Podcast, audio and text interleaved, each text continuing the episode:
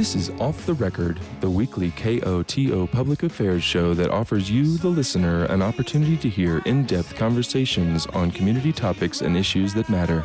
As always, you are encouraged to join the conversation by calling 728 4333. Now, here's your host. Good evening, KOTO listeners. You are tuned into Off the Record. I'm your host, Julia Caulfield, and today we are talking about the two ballot measures up for a vote in Telluride this November looking at housing. Um, this is a call in program, as listeners will know. So if you have any questions or comments, please give us a call at 970 728 4333. I'm going to put it out there that I think there's a lot of feelings and emotions about and thoughts about these measures. So if you do call in, please keep your comments or questions maybe a little bit brief so we can make sure to get to everybody throughout the hour. Uh, joining me this evening, I have Keith Hampton and Pedro Maquera representing the ballot measure 2D, and Emily Scott Robinson and Haley Nenadal with Citizens Initiative 300. Thank you all for being here this evening. Thank you. Thank We're you. so happy to be here. So, before we kind of get into talking with all y'all about what's going on, I do want to quickly go over a couple of the nuts and bolts of how these measures work. Um, so, Measure 300, the Citizens Initiative, would put a 400 license cap on short term rentals in the town of Telluride, with exceptions for those who rent out their primary residence and units that are not allowed for owner occupancy. And then we have Measure 2D, which would put a two year moratorium on short term rental licenses. So keeping them where they are at now for the next two years. And then it would also double short term rental license business, short term rental business license fees. Um, something I think is important to note is that both of these measures are able to pass. It's not necessarily one or the other. Both could pass, neither could pass, one could pass and the other wouldn't. And the only thing that would kind of change is whichever measure gets more votes would then take the precedent in the place that they're conflicting. Sounds confusing. So, in theory, 300, they both pass and 300 gets more votes. The 400 cap would go into place and the business license fees would double. In the case that both pass but 2D gets more votes, in that case, it's a little bit more like 300 is null and void because the moratorium on business licenses would be set by 2D. And since that's really the only thing that 300 does, that part wouldn't um, go into effect. So I think that's a little bit, it's a little bit in the weeds, long winded, but so when voters, when you get your uh, ballot, you are welcome to vote yes on both of these measures. You're welcome to vote no on both of these measures or one or the other. It's up to you. That's a lot from me right at the top.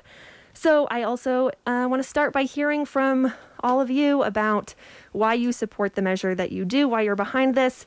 And Keith and Pedro, let's start with you uh, chatting about Measure 2D, why you think this is a good measure, and why you would like people to support it. Sure. Well, thank you for having us here. Um, we're very excited to uh, uh, get a chance to, to reach out to voters and, and talk about these issues. So, uh, question 2D is a ballot measure that is focused on increasing uh, the availability of affordable housing in Telluride. And um, uh, as you mentioned, question 2D has two parts. It, it puts a moratorium on the issuance of short term rental licenses for a period of two years. And then, second, uh, it uh, imposes a 100% increase on business license fees uh, for holders of short term rental licenses. And really, we think uh, um, voters should support Question 2D uh, for two main reasons. Um, one is that we uh, maintain the, the funding for long term affordable housing that's in place now. Uh, we're very lucky in this community to have a pipeline of housing projects that are in place and are going to come online uh, over the next one to four years, some as early perhaps as next spring. And it's critical that we maintain the funding for those projects uh, so that they can be constructed. And the second uh, reason is that there is a time lag between today, when we're in the middle of a housing crisis, and a year, two years, or four years when these projects are coming online and people can move in. So, what do we do in the interim to help people find housing and address the crisis we have now. And that's where the increased funding, uh, the $200,000 in funding that'll come from doubling the business license fees, comes in. Because we'll be able to use that money to really look at programs like rental assistance, where we can reach out to people and really get them in homes um, now, this winter, and start to address this problem immediately just to clarify where we're getting that math. So you say the $200,000 because that is roughly the revenue that will be raised by the number of short-term rentals that we have currently doubling what their yearly license fee is. That's correct. Got it. Um, Emily and Haley, let's go to you and chat about why you're behind uh, Citizens Initiative 300.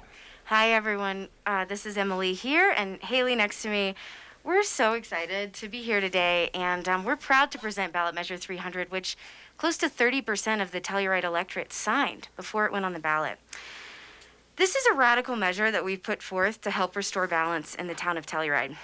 We've all seen the hundreds of job listings in the classifieds and the restaurants and coffee shops that we love shutting their doors, and the many Facebook posts about locals losing their housing, and also people wanting to move here who already have jobs and cannot find a place to live. Yes, it has always been hard to carve out a life here, as we've heard. We know this, but Telluride is closer ev- than ever to becoming a ghost town, and it's time to take drastic action to save the community that we all love. As of today, 42% of free market homes in Telluride have short term rental licenses. The number of Airbnbs and VRBOs and short term rental properties in Telluride have increased by 75% in the past five years. This has created a tremendous housing scarcity for locals, driven up prices, and displaced a large portion of our working class. We've done the research, and national studies conducted by Forbes, Harvard Business Review, the Economic Policy Institute show that an unregulated and uncapped short term rental market is detrimental to neighborhoods and communities across America. Tourist destinations around the country began implementing their short term rental caps five to six years ago in order to protect their local residents, and to great success. We are behind.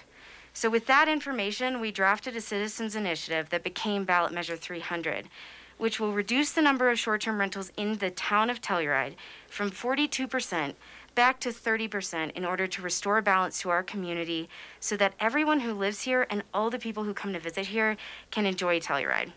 It's high time to save our town, and we hope that you vote yes on 300 to do that. Can I push a little bit on um, the 75%? I think that these numbers are a little bit squishy, right? Because there's not necessarily um, exact numbers of how many houses are in a certain place, but numbers that I've seen from or heard from the governments and clerks and things of that show that the numbers in the last five years is actually around closer to around 30% increase. Can you talk about where did you get that 75% from? We got those numbers straight from the town clerk, Julia. So the town of Telluride issues uh, business license every year, business licenses every year. And so those are reports from Tiffany Kavanaugh, and those are the numbers from 2016 to 2021. And there's a 20, 75% in total short-term rental licenses between that time period. So are you saying that the the number of um, like the percentage of short-term rentals licenses. as a number or short-term rental licenses or the number of houses houses in this community that have short-term rentals is that 75% because i think that's maybe a little bit of the squish i yeah based off of the numbers that i have seen yeah. the numbers of if you're looking at overall numbers, it's actually only an increase of about 30% when you compare it to the total number of houses in the in the town. Hmm. Um, interesting. So we just took the numbers of licenses from the town of Telluride compared to the current number of free market residential units in the town of Telluride. Um, there has, of course, been more building over the past five years, um, but we still think that 40%, 40 plus percent of free market units in the town of Telluride right now, today, um, we got the numbers today from Tiffany Kavanaugh. It's 823 licenses as of now you know, we can go back and forth on the on the specifics of the numbers and the growth, but that feels like an incredibly high number, and it has showed a steady increase if you look at the town clerk's numbers year over year since they first started taking them down in 2010 that it's increased steadily. Um, there have been plateaus in the numbers, and these numbers are publicly available. We're happy to share them with anybody who wants them. Um, the town clerk also has them. Perfect. May I jump in here Yeah, and, go on. and kind of, kind of help clarify? Because I do think, you know, if we're being asked to make really big decisions in our community, uh, it is important that we have the right numbers and we understand what's really happening. So first, let's let's talk about the 75% number. That would be looking at business licenses that were issued and are reported in 2017 versus the numbers that were reported in uh, August, let's say, of 2021. Um, at the time the town put their emergency moratorium in place. And if you look at those numbers, you have to uh, dig deep into the data and see what's really driving those numbers and uh, what's behind them. And what you start to find is that the numbers are, for example, counting uh, uh, accounting changes that have occurred in the town, where, for example, Mountainside Inn was counted as one license in 2016. Now, because they sold off the units, it's counted as 77 licenses. There were always 77 units that were in the short term rental market. It's now just an accounting fiction. Um, there's been similar accounting fictions that have happened uh, because of changes in ownership of units as as an old owner goes out and doesn't cancel their license and a new owner comes in and buys a new license that creates um, uh, a double counting of licenses. So if you really go through, which we've done, we've taken the entire business license list and scrubbed every single license and identified exactly where it is and whether it's a new license or an old license. And I can tell you, your number is closer. There's been uh, uh, 27% increase in licenses since 2016. Um, and and not 75%. And, and I think, it, you know, it is critical that we understand what we're really talking about here. Um, I would also say that the, the same kind of, of analysis needs to be done on what percentage of our housing stock is actually uh, represented by short-term lodging. You know, the most recent data from the uh, uh, community survey, uh, which is issued by the uh, uh, census, uh, says that there's 2,060 housing units in Telluride. And of those housing units, that was in 2019. If you look at 2019 numbers um, for short term rental, you find that in fact it's only 28% of the housing units are in fact short term rentals. So, Does that include so re- deed restricted? Because we kept deed restricted out of our numbers because those don't really qualify since they're not free market. they are housing units. Okay, so, we so when the census counts 2,060 housing units, Mm-hmm. those are housing units. And so I think it's important to say, you know, we're, we're putting numbers out there. We're saying 42% of the housing units are short term. It's just not true. 28% is closer. Um, and I do think, as you said, 30% is actually kind of a target. Crested Butte, that's the target they put in place. Um, and, and, and I think that's not an unreasonable level. we currently have 1,944 free market residential units in Telluride. We currently have 823 short-term rental licenses. That's roughly 40% of the free market homes. That's what we're referring to. Since deed restricted can't be on the free market, we're just talking about free market. And we have a call coming in. So if y'all want to pop on your headphones, we're going to bring this person up on the air.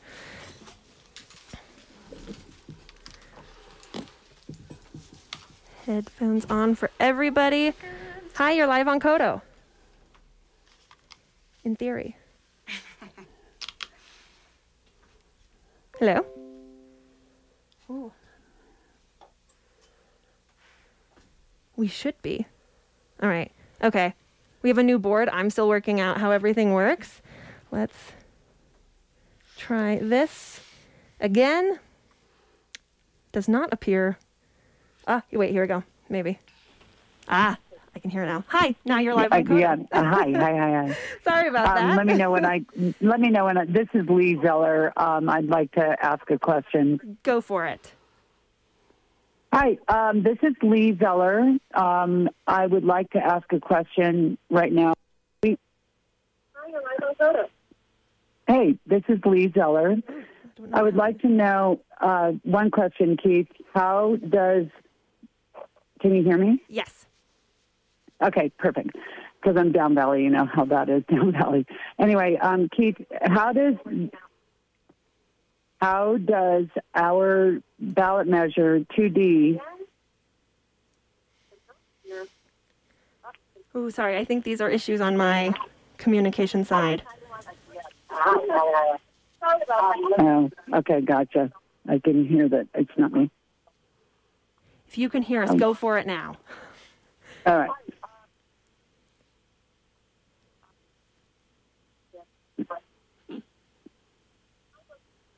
Okay. So, wow, this is really weird. Anyway, um, so affordable housing is actually the issue, if I'm not mistaken. Could we please kind of go back to get off the short-term business licenses and, and show the differences in what the ballot 2D does and measure 300 does for affordable housing because we need to get employees in affordable housing as soon as we can. And we are pushing for the town to do, you know, temporary housing. We're, we're, we want them to get into housing as soon as they can.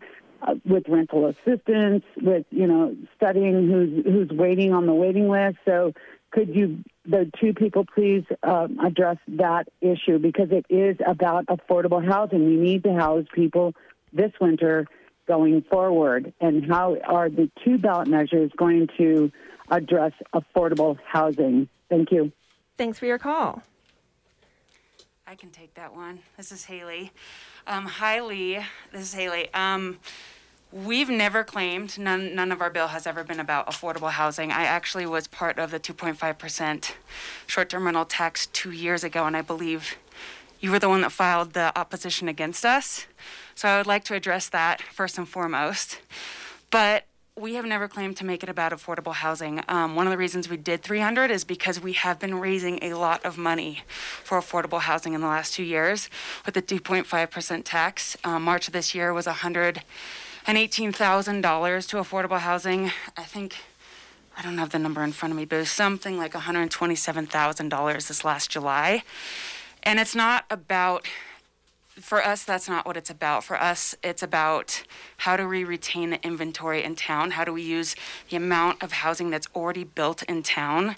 A lot of the affordable housing projects are five years down the road. We've got about 30 units being built on the Sunnyside. Um, they're talking about the one over the um, skate park. They're talking about the ones down in Ilium that Tel- Telski is building. But for us, it was a more immediate need to use the town, the houses that are already in the town of Telluride, and how do we make better use of them? I do want to, um, on that note, I mean, so in the the ballot initiative language, it does say for the purpose to promote long term. Oh, sorry. Oh, that was so loud. Uh, wow. I'm a musician. I should know how to use a mic. I do. Um, it says to promote long term rental opportunities. It does not use the term affordable housing. This is about using the space we have and the units that we have because we all know we're in a box canyon. We have such limited space. We can't build our way out of this problem. We have millions and millions of dollars already allocated towards affordable housing. 2D is only going to add about $200,000 a year to the affordable housing measure. And that's through these business license fees, which the town of Telluride's town council has already agreed that whether or not their measure passes, they're going to increase. In fact, Telluride's business license fees are a quarter the cost of business license fees in places like Aspen and Breckenridge, who typically charge a minimum of $1,000. The town council, with one vote, can raise those business license fees and has already committed to doing that in the future. Keith and Pedro, if you'd like to step in on that conversation as well. Yeah, so I, I think a, a couple of things that we need to note. You know, f- first of all, the town council can take action on a broad range of issues. They could decide to limit short-term rental licenses to 400 if they wanted to. So the question really is, why do we put this stuff on the ballot in the first place? And I think the reason we do is because we want to get input from the community. We want to understand the priorities that the community has and and what in fact we're we're looking at accomplishing. And and I think uh, that's what getting on the ballot means. And so for us, we think there's two critical things that we've got to look at. One is that um, 2D is not operating in a vacuum. If 3D were to pass, 300. uh, I'm sorry, 300 were to pass, um, you would reduce the number of short term rental licenses to 497, even considering all the exemptions and exceptions that might be included. And that would reduce taxes available uh, to build affordable housing uh, by $270,000 a year. So if you take $270,000 loss from the three uh, the 300 measure and $200,000 in addition, we're talking about $500,000 a year out into infinity that's available for us to build affordable housing. And I don't understand the concept that says we're not going to build our way out of affordable housing. I think it's the only way we're going to get affordable housing, uh, the affordable housing problem solved in this valley. We have to build new housing and we have to put resources against that to provide new units for people to move into because the existing housing stock just isn't available. And, and we'd all like to wish it would be so. But in fact, we're lucky here, as I mentioned earlier, that we have housing in the pipeline that's ready to be built by the town of Mountain Village, the town of Telluride, the county, and the ski area. And I think finally, as a part of it, we're going to end up with question 300 uh, not just reducing taxes and not just reducing money available for affordable housing, but we're going to reduce money available to pay workers in town. We're going to lose jobs in town. And I know when I've talked to Pedro, um, that's one of the things that concerns him most in, in his position. And I don't know if you want to touch on that. Yes, so thank you everyone to be here. Um, my name is Pedro Maquera. I don't know how many people know me in this town. I've been a, a current resident Telluride for the last 16 years in my community. I was helping a lot of like the Latino community around town. Since like many years ago, I was part of Tri-County Health Network, not helping them on like affordable housing. I was helping them getting or like health insurance, getting funds, support the, the community. That's why to for me to be a small business owner, I'm here today to support 2D because a lot of people that are working at night, a lot of people that are cleaning all this beautiful town, you know, they're behind the scenes. They don't know what's going on. So we'll come here, I take this place to be be listen, help, and support 2D because I believe on that. Housing is a nationwide issue. It's not just an hotel. So having 2D supporting with the taxes, having all property managers paying double for his license fees is going to help our community. I have a question for Pedro about his involvement with the Latinx community because I too am fluent in Spanish and used to be an advocate here for the San Miguel Resource Center and worked for several years with the Latinx community.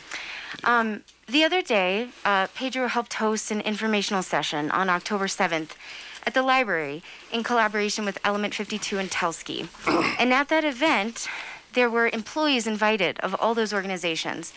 And they were told that if they voted yes on 2D, that they would keep their jobs. And that if they voted yes on 300, that they would likely lose their jobs in this community. And I want to ask Pedro whether he understands that voter intimidation is illegal in the state of Colorado, and it is illegal to pressure a person to vote for or against a candidate or a ballot initiative, particularly if there is a working relationship. I also advocate for the Latinx community here, and I have seen that Telluride used to have long-term rental opportunities for Latinos here, and now they have all, almost all of them have had to move to Montrose because there are no more long-term rentals for them here.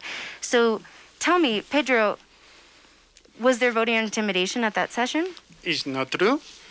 Okay. I was invited, not for Element 52 or Telski. There was so- a speaker there from Telski. Yeah, I invite a person representing, you know, we went to the day before to listen about Telski. So that's like, Telski doesn't involve here and like same with Element 52. I just do it myself. When I heard 300, I said like, I need to know about 300. I called a lot of people before weeks ago. I said, let's create a debate. Let's get all together. But we were lot- not We invited never to that recalled. debate. I spoke with a group of the leaders of the community on the Latino side to say people need to involve, needs to be mm-hmm. know about 302D. So they, I didn't have any support. I, I invite a lot of people. Nobody get back to me, and then I, I say, I need to let people know what's mm-hmm. going on. I spoke for 2D. I didn't spoke for 300. I didn't push any of the people was invited to the day. Maybe it was a missing understand. Some people was present there. I, they didn't listen correctly what I tried to say. But the first word I say, I invite everyone to no vote for me, no vote like for 200 today. I We invite you, everyone, to know. We One of the things I like to know, I like to do when I was part of my community, is educate people. You told people to vote for 2D, and those people were employees of Telski, your company, and Element 52. Is that correct? No, I see a lot of people around. Okay. They know, Yeah. you know, We some have they a- used to work, they work No, everywhere in town. We have another- And, no, let, let me jump in here because this is a Yeah. pretty serious allegation. Mm-hmm. We that's had being representatives there here. who can confirm all of this. Yeah. And you know, it's This I was there. You guys were not there. We And were not invited to We had. Spanish You guys- speaking representatives at that meeting. You guys were not there. And in fact, you did have representatives there, and they spoke up quite a bit. There was quite a healthy discussion. Um, there was presentations, which were good, uh, by several people. There were question and answer, which was great. A lot of back and forth. Uh, the representatives from Ballot Initiative 300 did, in fact, speak quite a bit. There was a lot of back and forth. Um, and, I, and I think what's important to understand here is we believe that if Ballot 300 is enacted, you're going to cut short term rental licenses by 40 plus percent. There's going to be less people in town. There's going to be less people here, less units to work at. So, housekeeping, maintenance, uh, vendors of all sorts, there's going to be less work for them. So, the fact that they uh, that Pedro was communicating that, and some other supporters for 2D were communicating that, I- I don't see as anything other than the truth of what's going on here. And I think we have to recognize that. And we have a caller, so we're going to bring him up. Hi, you're live on KOTO. Hi, this is Dahlia Mertens. I'm a local here for almost 20 years now and a small business owner as well. And I'd like to speak to my experience with this housing crisis. Um, it's affected my business in a very bad way um, for several years now. I've had a really hard time getting the employees I've needed. I've had several employees leave town because of the housing crisis, and it's cost my business probably tens of thousands of dollars in damages over the last couple of years with this housing crisis. So, as a small business owner, I've really felt the sting of this. I'm not in the accommodations business, I'm not a realtor. So, I feel it differently than them. I understand that this would definitely give a sting to that business, you know, those businesses, but every other small business in town has been suffering as a result of this housing crisis for the last several years. And I feel very strongly that we all need to bear the brunt of this. My husband is also a small business owner in town, and they've had to cut back their workforce. Well, their workforce cut back itself 75% this summer because all of their workforce couldn't find housing and has moved on. So it's affecting, I'd, I'd be interested. I heard Jesse Ray Arguez throw out a very large number about how much money this is going to cost businesses in town. But I'm, I'm kind of curious on how much this housing crisis has cost small businesses because I know just my business alone has cost Mary Jane's probably like fifty thousand dollars over the last few years, just in having to retrain people, losing people that I paid recruiters to get to bring in, and it's uh, it's been a real struggle. Um, I think it's also interesting that one of the um, arguments against 300 is that it's going to cause you know a lot of labor issues. The only labor issue we have right now is that we don't have enough labor because we don't have enough housing. So I feel like that is not really a salient point when we're talking about it. We really need a stopgap right now. We're in a housing crisis, and we all need to bear the brunt of this. And uh, we all need to band together, and drastic times call for drastic measures. So I support 300. Thank you for your call. Thank you, Dahlia. Small business owners and community members have already been paying the price for this housing and labor crisis for years, and we're at a critical state with it right now. And so we support you. We love Mary Jane's. um, And we've been talking a lot about the fact that central to this narrative is what will happen to the lodging industry? What will the effects this, the cutbacks in the lodging industry? What will the effects be on the real estate industry? But what are the costs that all the businesses on Main Street have already paid? What about the unfilled government jobs, the vacancies at the Med Center, at the in the Telluride School District, all the nonprofits that are incredibly short-staffed? What about all the people like musicians and artists in this community who tourists come and love to participate in the entertain- entertainment those people provide? These folks have already been paying the price, and as Dahlia said, everybody needs to share the burden. I think the the question you're asking is, how do we get more affordable housing in Telluride, and how do we do it fast? And question 2D does exactly that. How does it do that?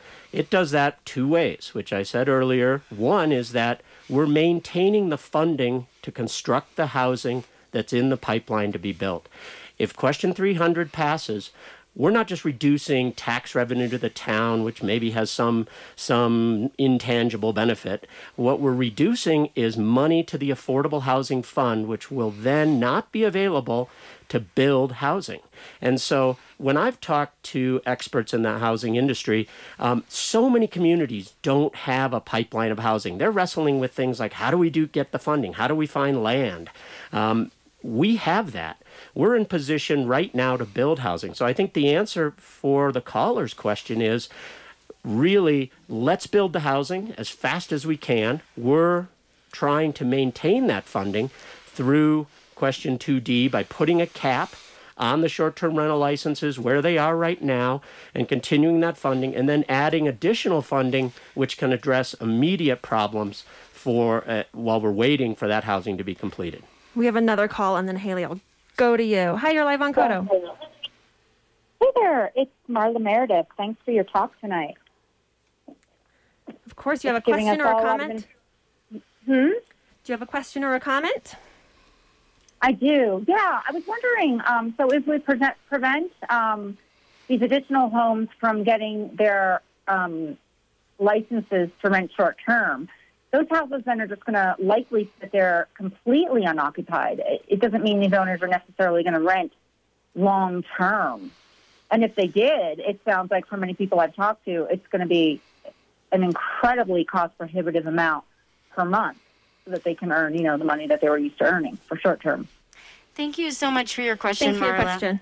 This is Emily Scott Robinson from Ballot Measure 300.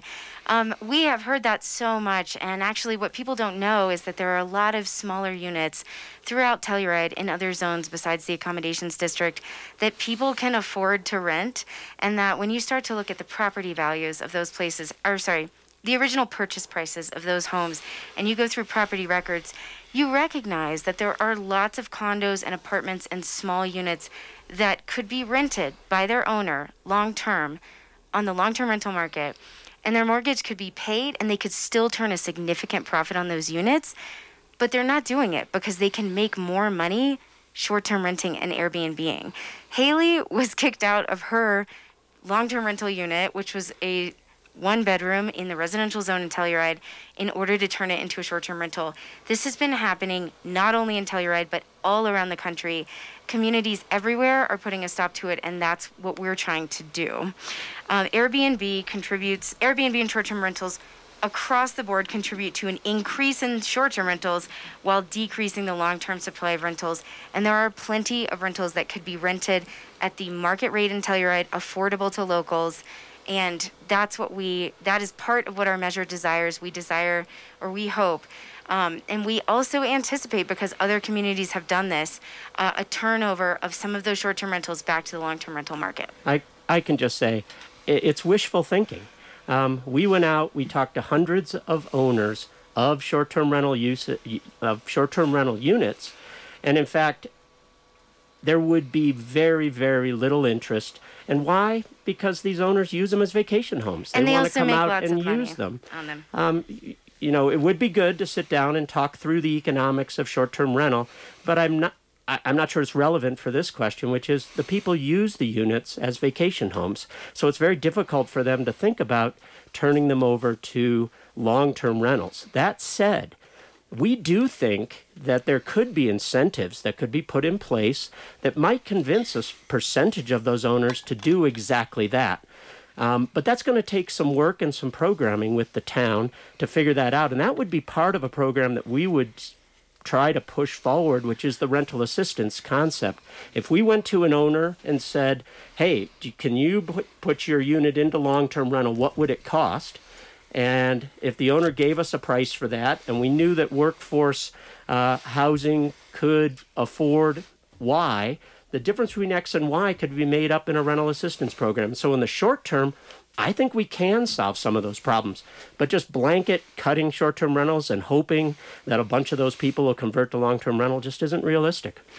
To We're going to go to Haley, and then I have a question I'm going to jump in on. To be clear, the rental assistance program could happen under 300 or 2D. Town council has already said the things that they would do to incentivize long term rentals, no matter what the cap is. So it can happen under 300 or 2D. It's not a 2D thing.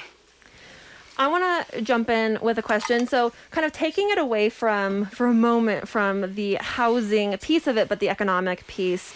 Um, you know, 2D has talked a lot about how this will have an impact on the economy, and I recognize what I'm going to say right now is not specifically speaking to those funds going to affordable housing. Um, but at the presentation that Telski did last week, um, both Chad and Chuck Horning said that currently hotels in the region outside of peak times sit at about 50% capacity. And then there's four projects going forward in Mountain Village. There's another hotel project going in in Telluride. And so for Keith and Pedro, I am curious, you know, what is it that makes you feel like these potentially 400 plus minus beds or units that could be um, restricted from if 300 goes through. Why do you think that that's the make or break for the economic vitality of this town? You know, I don't think we've said that that's the make or break. We've just said realistically it's going to have a significant impact. Our estimates would say it's going to result reducing the number of short-term rental licenses from the current level of 787 down to 497 is going to redu- reduce revenues across restaurant, retail, and lodging by 40 plus million dollars, which is going to result in a reduced tax revenues to the town of over $2 million. So that's just, those are just the numbers. There's just less units that are going to rent. It's going to be 1,500 people in town who aren't going to be here anymore. But could, I guess so the question is, could those people then be in hotels? You know, hotels and short term rentals are two different uh, choices of product. People that want to stay in a unit with a kitchen and a washer dryer and a living room and have more space are not people who look at a hotel as an alternative, and vice versa. People that live in hotels want to go out to dinner every night. They don't care about having the larger living space. So, you know, people make different choices on their vacations. And so uh, the short term rental industry fills one need for people who come to Telluride. And, and, and let's remember one thing, you know, we're not saying let's have unrestricted, unregulated growth. We're, our measure caps the number of short-term rental licenses for two years. Council could extend that if they wanted to. They could they could lessen it if they wanted to. I mean, yes, council has tons of power. They can do lots of things. But I think at the end of the day, we're saying, yeah, we need to take a breath here and and let's figure this out. We have another call coming in. Hi, you're live on KOTO. Or you should be. Gosh, y'all, I feel so bad. This should be working. You're doing your best. Hi, you're live on KOTO. Can you hear? No. Okay. Try calling back. I promise we'll answer your call. Can I talk a little bit about the numbers that um, Keith is throwing out? It's really important for our town to have an independent study of the economic impacts of short term rentals. And every proponent of ballot measure 2D works in all the people behind this work in the lodging industry. So the surveys that they have done, everybody, of the quote unquote surveys they have done of short term rental owners are coming from the industry that makes money off of it. And so I really respect the fact that you're fighting for your business. You should be. I would be if I were you too. But we need independent research and the numbers that have been extrapolated and presented to town council are outrageously high and they're hyperbolic and they're not based in any kind of independent research on the economic effects in our town. And so um, it's just very important to know where everybody is getting their facts. We're going to try and take this call. And Keith, if you want to jump in as well. Hi, you're live on KOTO. Hi, can you hear me? Yes. Hey, this is Megan Honey. I have a question for the 2D side. Um, I feel like you guys are you're obviously running under a um, initiative of affordable housing, and I was just wondering why did it take a citizens initiative to cap short-term rentals and reduce short-term rentals and dig into profits of real estate agents in the lodging industry for you to bring about your own initiative. Thank you. Thanks for your call. You know, there's no question that uh, the the introduction of Question 300 in the summertime uh, was a big motivation for us to uh, uh work with council and work with people to create an alternative, which is Question 2D. Um, we have been working on affordable housing uh, for 30 years, and all of the 30 years that I've been here. Um, so affordable housing as a problem in this community is not new. Sometimes it's it's a bigger problem, sometimes it's a lesser problem. We fe- felt confident as we were coming out of the pandemic, at least as far as we've come out of it, um, and we were moving into this summer. That yes, we see the crisis in affordable housing every day. We're not able to hire employees, uh, but we also saw that our governments and private employers were working hard to build housing and looking at the numbers of housing that were coming on the line, online and what the timing of that housing was, uh, we felt that there was help on the way. Um, our concern when question 300 was introduced was that, oh my gosh, here we are we're looking at housing coming on the way, and now we're going to drastically cut the funding for that housing, and which could slow it down, which made no sense to us. And so we sat down, looked at the measure, tried to understand the economic impacts of it, and I know the numbers aren't friendly to question 300, but I don't think you can deny there's going to be a huge impact. Uh, Short term rentals represent 16% of the sales tax revenue to the town of Telluride. It's a huge contributor um, to every part of our community. I, I, I would also suggest you know, there, there's sort of this idea that somehow lodging people are, are, are these greedy money grubbers. You know, we are a huge part of the fabric of this community. We donate tons of time and, and lodging and uh, uh, staffing to help with all sorts of events, festivals, sports events, uh, whether it's kids' jazz camp or baseball or whatever it might be which is why you know Steve Gumble and Craig Ferguson from Blues and Brews and the Bluegrass Festival have come out strongly uh, to, in support of Question 2D because they recognize we really do support the arts. We're a huge part of what happens here in Telluride with regard to the arts, and we look forward to continuing to do that. Can I respond to that? As an artist and a musician, um, Craig Ferguson and Steve Gumble didn't talk to any musicians or artists in this community before going forward with their support for 2D. Artists and musicians in this community struggle to live here, and not all of us qualify for deed restricted housing and local housing. And so it's important to protect long term rentals in the free market. I, I have a specific question for you, Keith. If short term rentals aren't the problem, then why does 2D cap short term rentals? Um, we cap short term rentals because um, we do think that, and we've been asking for this for a number of years, that uh, the town of Telluride needs to do some work to understand the role of short term rentals in the lodging community. We also cap short term rentals because we wanted to ensure that we had uh, uh, protected the funding source to build the long term housing that needs to happen. So I do think we have to look at uh, the short-term rentals in our community and how they're, uh, what role they're going to play going forward. You know, our community evolves.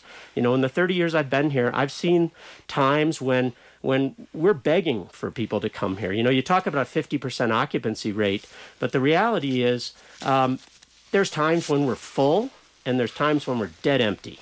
And so that's why there's a 50% occupancy rate. And so it's a very hard place to try to manage a business like this. And there are times in this community when we've had tons of people here. And there's been times when people have been scrambling to just make rent. And so I don't think that uh, uh, this is anything new. We've always been a part of the conversation. And, and that's why we stepped up here and said, hey, there is an important moment here for us to get involved, for us to work with members of the community. Um, it's not true that the only people supporting 2D are lodging and real estate. We have an extended community of people. Pedro's a good example here, um, but we have lots of people from lots of different parts of the community who have come to us and thanked us for uh, uh, bringing an alternative. Hey Keith, I do want to say last night we spoke at um, Telluride. Um, what, what, At TAR. the TAR Sa- event, yeah. Same room of people oppose the 2.5% affordable housing tax two Let's- years ago, and it's the same group of people that are fighting against 300 right now. Let's let's get clear on, on where we were in 2019. Um, we didn't like the 2.5 percent short-term rental tax for two reasons. One, we felt like it really was targeting and demonizing one segment of this community and suggesting that that segment of the community is solely responsible somehow for the affordable housing crisis we have. The reality is we all have a role in creating that housing crisis. If you're an employer and you hire people, if you're a customer and you go to a store and buy products where employees are serving you, we've all contributed to the to the problem and we all have a stake in the solution. So in 2019 what we advocated for was a 0.5% sales tax across tourism related businesses. We felt the community should share the burden more broadly, and we thought we could raise more money with that tax than with simply a 2.5% tax, which targeted just short term rentals and left out hotels and restaurants and retail and all sorts of other businesses that benefit from tourism. wait, wait, wait. Yeah. Can I confirm that you championed to or the 2.5% tax in your ad, your full page ad in the newspaper on No, Sunday? what I'm saying is we championed 0.5% sales tax across it's the board. It's also listed in your pros for 2D. the tax that you guys that the, I'm sorry, just to Well, clarify, we- yeah, we- the tax that the lodging industry opposed two years ago was listed as one of the pros in their full page ad in the Daily Planet. Look, look, let's be clear. That's okay. We're very supportive of the money we're raising for affordable housing. The, the voters passed it.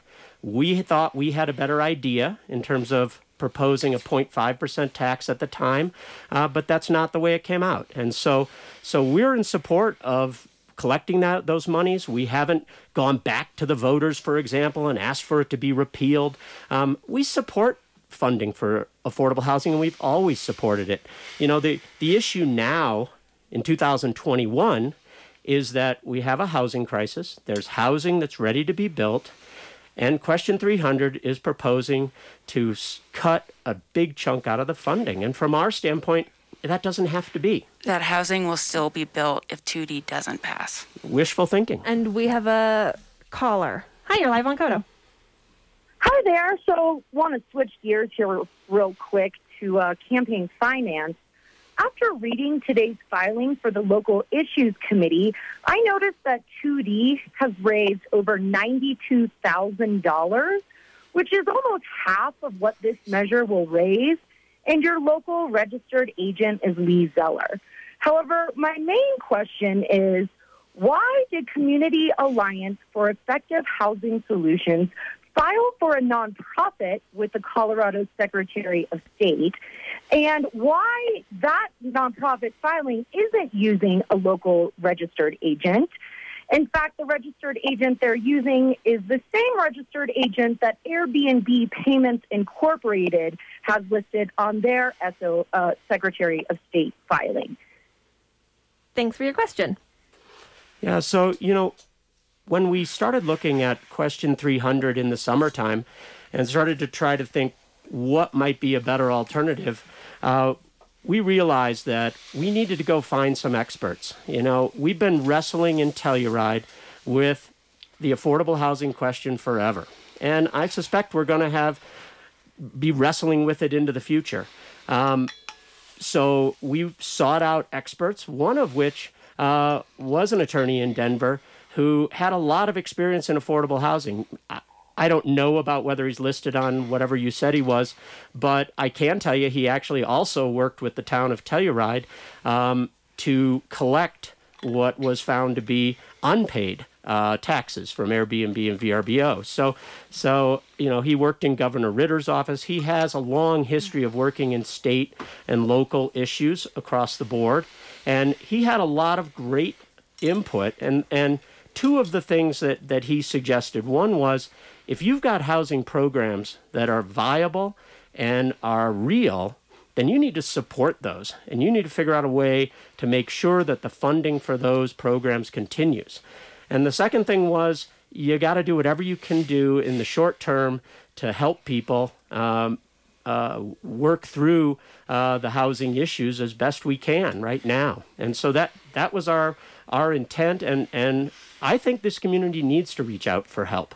Keith, I did want to follow up, kind of staying on the vein of campaign finance, but moving a little bit different from what the caller was asking about. Um, so, yes, the 2D campaign has raised 90 th- over $90,000 so far. You've only spent that. No. Sorry, the no. filing was for spending. No, so raised over 90,000, spent about 3,500 so far. That's right. Um, so but something that i am curious about is so there were local donations from local real estate property management investment companies. All of the um, individual donors except for one none of them were from telluride and most of them were for, from around the country different states. And so i'm curious you know when the idea of this measure is to keep locals local why isn't that the funding for that campaign? Why is it all coming from outside well, as you said, it's not all coming from outside. The majority of the funding is coming from local businesses. There are no outside companies or corporations. There's no Airbnb. There's no VRBO. There are some no... outside corporations. Nothing, no. nothing as big as Airbnb, but like no, but there aren't any LLCs outside corporations. The people that have donated from outside Telluride are property owners here. They're second homeowners who feel like they are part of this community. You know, it's it, it's a difficult thing here because Telluride. Um, you have people in Telluride which who are consider themselves to be locals, and maybe they've only been here a year. And maybe they're going to plan to move on in two or three years. You have people like myself who came to Telluride 30 years ago and, and have lived here full time ever since. You have people like, like Emily who live here part time and go back and forth. I live here have... full time. I live here, pay taxes here, have a business license here, work here. I travel sometimes for work because I'm a touring musician. I, I, I live here full time. I understood last night that you said yeah. you can't qualify for for. I don't work 40 hours a week right. in the R1 school district, right. but I live here. This is my home. I'm on the board of a nonprofit. I'm a Rotary Club member. I've worked in the schools. I work for Telluride Arts, Telluride Theater, TMVOA. I live here in Telluride. Thank if, you. Yeah, if if you could let me finish, the my point is that there are lots of different types of people that live in Telluride and yet are part of our community. And I think sometimes it's easy to discount one group versus another. I think one of the real issues that's happened in this campaign is that there's been kind of this this division and this pitting of one group versus another, locals versus second homeowners, for example. And second homeowners, I have clients of ours who have literally owned their homes for longer than I've been here. Uh, they've worked, they've had those homes with generation after generation of of their family coming and staying in those homes. They've donated to the nonprofits in this town. They've been a part of volunteering for festivals and events. And, and so I think we need to celebrate and cherish all the members of our community. And so for us to reach out to those members of the community who love Telluride and, and ask them to uh, contribute to uh, uh, our effort to uh, try to really solve the affordable housing issue that's in front of us and certainly not allow uh, uh, the community's efforts toward affordable housing to be derailed, which is what we perceive is going to happen with question 300. Pedro wanted to jump in yeah. quickly. Yes. For me to be a living affordable housing, I have all my staff, they have to work two jobs in this community. Because they have to help and support their families because we have off seasons coming and they have to support their families. Like we say, this town runs at 50%, sometimes 100%. Off season is coming, these families work double, and we don't see them. We don't see them, but they're all around town, keeping, paying their taxes, supporting their families, keeping their hard work. A lot of couple houses and management in this town helping cleaning those houses. Their owners call me like, Pedro, what's gonna happen with this lady? We wanna support, work with you. We approve and support. I believe in 2D. Um, so many, sorry, so many things to respond to really quickly. We love second homeowners and have many connections with second homeowners and have had wonderful conversations with second homeowners. This is Emily from Ballot Measure 300, who are concerned about the loss of community in Telluride and the way it's changed. Second homeowners are an incredibly important part of our community. They donate to the arts and nonprofits. They're here for lots of months of the year, and we're not going after second homeowners. We're we have specifically been very clear that this is about short-term rental properties specifically. Um, the other thing I just want to point out is that I don't actually know what the total number of dollars we reported in our filing today. You have um, negative twenty-five dollars. Yeah, we have negative 20 we spent $25 of our own money um, um, in our filing. And the opposition group has raised almost $100000 to try and keep ballot measure 300 from passing in our community. And it is a majority of outside donors who do not live full-time here in telluride it's really important to pay attention to the fact that the promoters of 2D are saying that they want to raise money for affordable housing, and yet they're spending half of what they plan to raise in a year with their measure on killing our ballot measure. It's disappointing. We I know Keith and I were saying this before the show started that we'll start at five minutes and then all of a sudden have zero minutes left. And mm-hmm. that is where we are right now. It yeah. goes by so, so quickly. Um, so, finally, before we go, and I know that we still have people calling, and thank you so much, but we're actively running out of time. Um, I am curious, kind of two part question that I'm going to have y'all go for. Um, one is that both of these measures could be amended by town council if they're passed. 2D could be pa- could be amended the day after. 300 could be amended six months after. Um, and so I'm curious. These measures have both been out in the community for a while now. I think you have heard from both people who are in support of, who don't support on both of them. And so I'm curious if your measure passes what would you recommend to town council to change to make your personal measure better? So, not about the other one. What would you say to make your measure better if they wanted to amend it? Um, and then also recognizing that these are pieces of a puzzle. Neither of these are going to um, f- fix the housing crisis that we have. So, what are other things that you think? Need to happen in this community in order to kind of get closer to kind of having sustainable housing um, going forward. And yeah. I feel like 300 y'all are going we, for it. So go we for it. We have thought about this so much, you guys. Our measure is not perfect. We know that.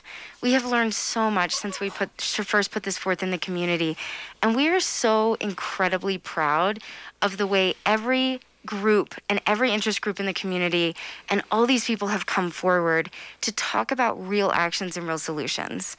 It's amazing. And honestly, 300 was kind of a lightning bolt to the ground in Telluride that created all of these conversations. So, whether or not our measure passes, we feel like that's a win. And we're so freaking excited and proud of the actions that are happening right now.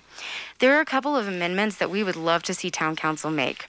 One, we would like to see town council pass uh, a law or regulation limiting the number of licenses to one per natural person because we have people who have invested in this community and own six licenses or 15 different licenses under different real estate holdings. We don't think that's appropriate. We think it should be one per person, and town council across the board has mm. agreed that it should be one or one to two per person.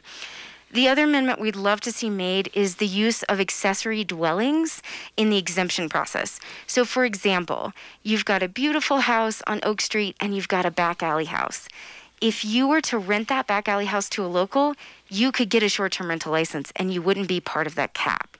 We really hope um, that town council will consider doing that. Is there anything you want to add, Haley? That's everything I was thinking. Okay. Perfect. Keith and Pedro. Great. So um, we are also incredibly excited about what has been happening out in the community as we've been talking with people about our measure. You know, there's 1,800 or so registered voters in this town, and normally at an election, uh, we might see 900 uh, vote.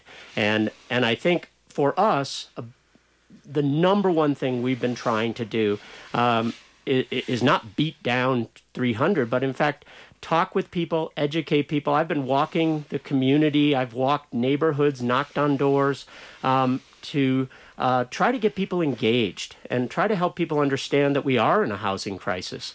And we do need to uh, come together as a community. And, and I think, again, that's one of the things that just bothers me is that we end up in a position where we're identifying one group of people, the second homeowners, uh, the STR license holders, as somehow responsible for this problem. And it, it's just not the case. And so the money we've raised and, and, and uh, uh we've used that money to try to really educate the community and reach out to people. The two things that we would really like to see council do if uh, uh, 2D passes. One is that we would like to see council take $2 million a year out of the RETT funding, which is coming from the real estate transfer tax, and dedicate that money immediately to housing solutions that can be effective this winter. Um, I'm really worried about this winter. You know, we're talking about short term rentals, and maybe people will rent ADUs, and maybe people will convert their condos. The reality is, none of that's going to happen this winter. There's not enough time. So we've got to do something this winter to solve some of the problems that people have been experiencing. You know, we pushed for that. We had 80 people at a council meeting pushing for that very thing, and and we feel very strongly that that has to happen. Um, um, I would also like to see council um, really think about um, how they can uh, uh, look at the rental license um, uh, picture and and how do they they work with rental licenses over the long term so that we aren't continually arguing about whether this number of licenses or that number of licenses is correct. What we really need to understand is what's the balance in this community between affordable housing and the projects that we have in the books and the number of people that need affordable housing, and then uh, how much housing we can build and how we put people in that housing. We are already over time, but I do want to give both y'all a quick moment to plug. We know that this is an hour of conversation and a lot more people want to be part of it. So, um, final plug of what y'all each have going next and how can people find out even more about these measures. Keith, we'll start with you. Sure. So we have uh, we've been doing uh, luncheons every Wednesday from 12 to 1 at the transfer warehouse. Uh, we'll be in doing a luncheon tomorrow. Uh, we'll be at the Progressive Women's Caucus uh, tomorrow night, and we're looking forward to a great conversation there. Uh, we have an event, uh, an outreach event next Monday in the east end of town, uh, where we're really hoping to talk to families and uh, understand what their needs are and how we can do more in this town for affordable housing for uh, uh, for that group. So we're working hard to reach outreach to people almost every day, and um, and so those are some of the things coming up that we're going to be doing. Perfect. Yay! Well, we're also going to be at the luncheon um, hosted by Ta- by Tar and Anna Wilson every Wednesday through October. So this is so great. Uh, it's going to be at noon every day at the transfer warehouse, so it won't be too cold um, at the middle of the day. And um, ballot measure 300 folks will be there to answer your questions and talk about it. And we really look forward to that. And we're grateful to those folks for hosting. Um, we will also be at the Progressive Women's Caucus. Um, Keith and I will be um, chatting again tomorrow about all this same stuff. And that's going to be at the library program room um, tomorrow night. And uh, the event starts around 5. Um, we have an event. We were planning to meet at Ghost Town on Thursday um, from 5 to 8, but it's really snowy and cold right now. So um, if you guys follow us on Tell Your Neighbor uh, on Instagram, um, We've got a couple thousand of you following us out there. So um, follow us on Tell Your Neighbor. We're going to announce an indoor location for that because it is a little too chilly to be outside that late at night. Um, and we're just trying to figure out a place where you can come have have some beers or coffee or tea and, and ask us questions. Um, we love having conversations. We're also just taking lots of meetings with members of the community. So please DM us on Instagram or on Facebook. You can also email us at legalizelocals at gmail.com. And we are looking forward to talking to you. Haley, do you have anything to add? You said it all, Emily. I'm sorry. I talked too much. I drank too much coffee before this. Thank you so much, Julia and KOTO, and thank you so much, Keith and Pedro. We're so grateful to you guys for all being in the room with us tonight. All right. Well, Emily, you just stole my final. Sorry, Julia. um, I definitely do want to thank Haley, Emily, Pedro, Keith. Thank you so much for being here, for being part of this conversation. That is all the time we have this evening. KOTO listeners, thank you to everyone who listened, those of you who called in. I'm so sorry to the people who we weren't able to get to um, this evening. We're going to be keep going with election programming throughout the rest of the month. Next Tuesday, we're going to be have, having an off the record program in Spanish about the elections coming up. And then on October 26th, we're going to be hearing from the other ballot measures. These aren't the only two on the ballot, so tune in for that, hear about those ones. And then Tuesday, November 2nd is Election Day, the best day. We're going to be here um, all evening on KOTO, so make sure to tune on in. And of course, the past two weeks, we have already hosted candidate forums with folks uh, running for Telluride Town Council. So if you missed those or you want to have a second listen, you can go find those in our archives at koto.org. Thank you so much for uh, being here this evening, and we will see you next week. Thanks for listening to Off the Record. Opinions expressed on this show are those of our guests. Join us again next week for another installment, and in the meantime, drop us a line at news at koto.org with feedback and ideas.